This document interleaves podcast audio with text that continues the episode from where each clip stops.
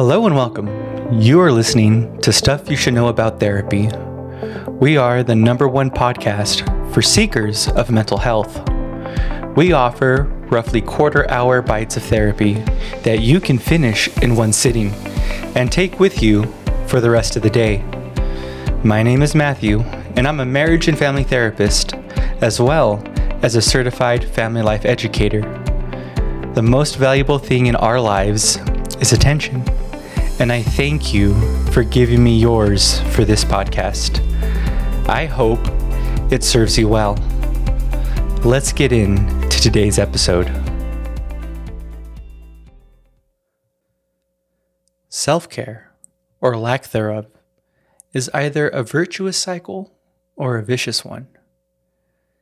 It's hard to state how important self care is and how valuable compounding effort is and how devastating downward spirals can be. It's a funny rule of nature. A few stars have most of the matter in a given system. Most of the matter is in a few of the planets in our own solar system. A few cities contain most people, and so on and so forth. You'll find this everywhere. It happens for the same reason that I mentioned above self enforcing cycles. The more energy goes to something, the more others want to go to that thing. When it comes to thinking about our own self care, there are two important things to note about this phenomenon. One, there is no middle ground.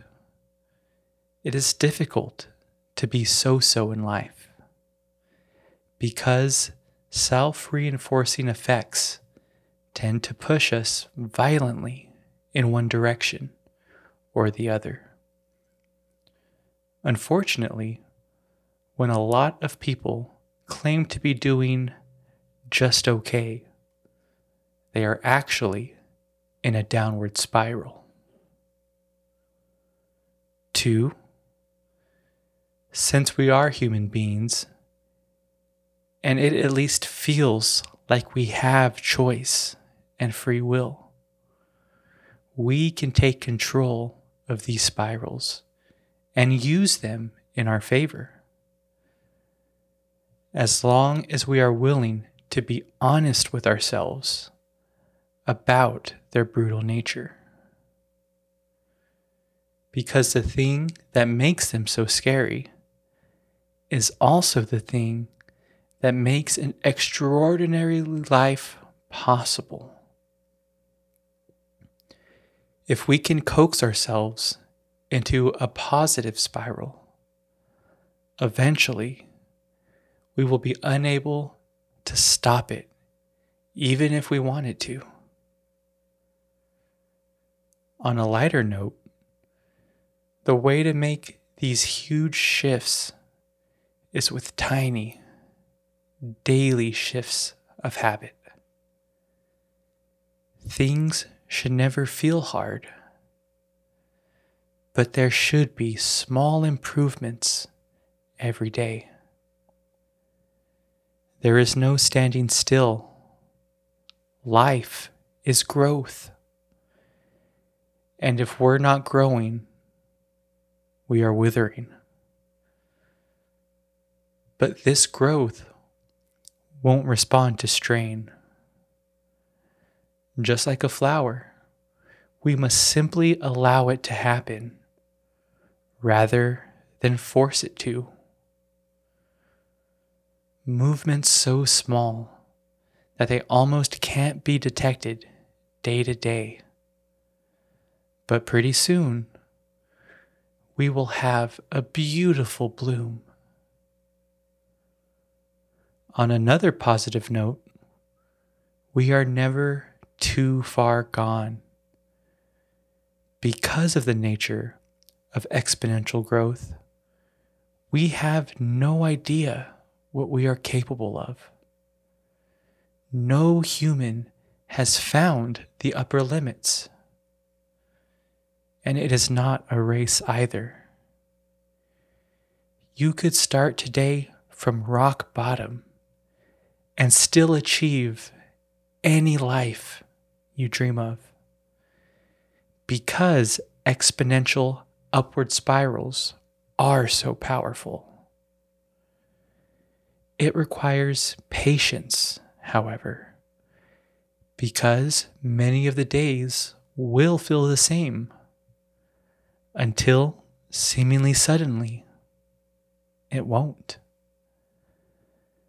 Imagine a mountain with a path spiraling up to the top. As you go, you look out at the vistas, which you can think of as your own problems. When you make an entire loop around the mountain, you may look out at the vistas and think, man, it looks the same. But the truth is, you went all the way around the mountain. You may not be much higher than you were previously, but you have made so much progress. One day, we will be surprised to find ourselves at the summit of the mountain. Personally, I feel that individual self care is a must. One of the most important aspects of mental health is not being reliant on outside forces for our own happiness. In order to do that, it is important that we take care of our own mental well being on our own terms and know ourselves very intimately. With that in mind, when practicing self care on our own, a good focus is on not being reactive. We need to get ourselves into the state of mind that we are creating our own world. It is not happening to us every single day. A good start is to not look at our phones for the first hour of the day. Our phones put us into a reactive mindset by design. Millions of people who want our money and attention every single day try to make us react to either this or that. It is an extraordinary force against our own well being. That certainly could be a huge reason for the mental health crisis we find ourselves in today. We can easily offset this by just turning our phones on airplane mode when we go to sleep and make sure we do a self care activity before we turn them on in the morning. Journaling, for example, is very powerful because we can decide what we really want before we allow the wants and whims of the whole world into our hearts and minds. Self care with others is just as important as individual self care. We can't do this alone. And we need to let others know that they can lean on us so that we can lean on them in return. What this looks like can be highly individual as well. It could look like reaching out to a therapist like myself. Or it could look like going to an AA meeting. Or it could be simply calling your mom, a friend, or going to a dance class. These activities are vital, whatever form they take. And we simply cannot be healthy human beings without them. I hope we don't forget that.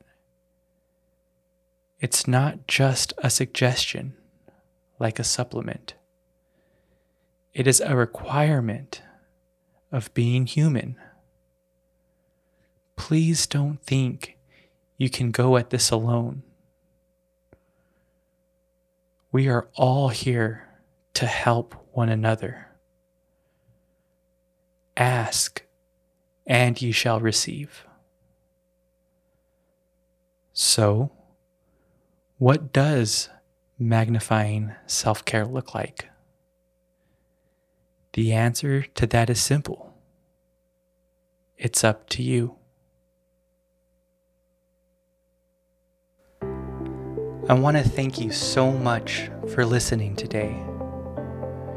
Where we put our attention is what our lives are made of. And I thank you for letting me be a part of your life today. If any of this was helpful to you, please share it with someone you love. If you have a moment, please leave a review anything you can write down about the podcast would mean the world to me. I don't know about you, but I always check the reviews before I start a new podcast. So if you think someone would like this, please help them out by writing a review. I thank you from the bottom of my heart, and I hope you take something from this episode and it makes your life a little brighter.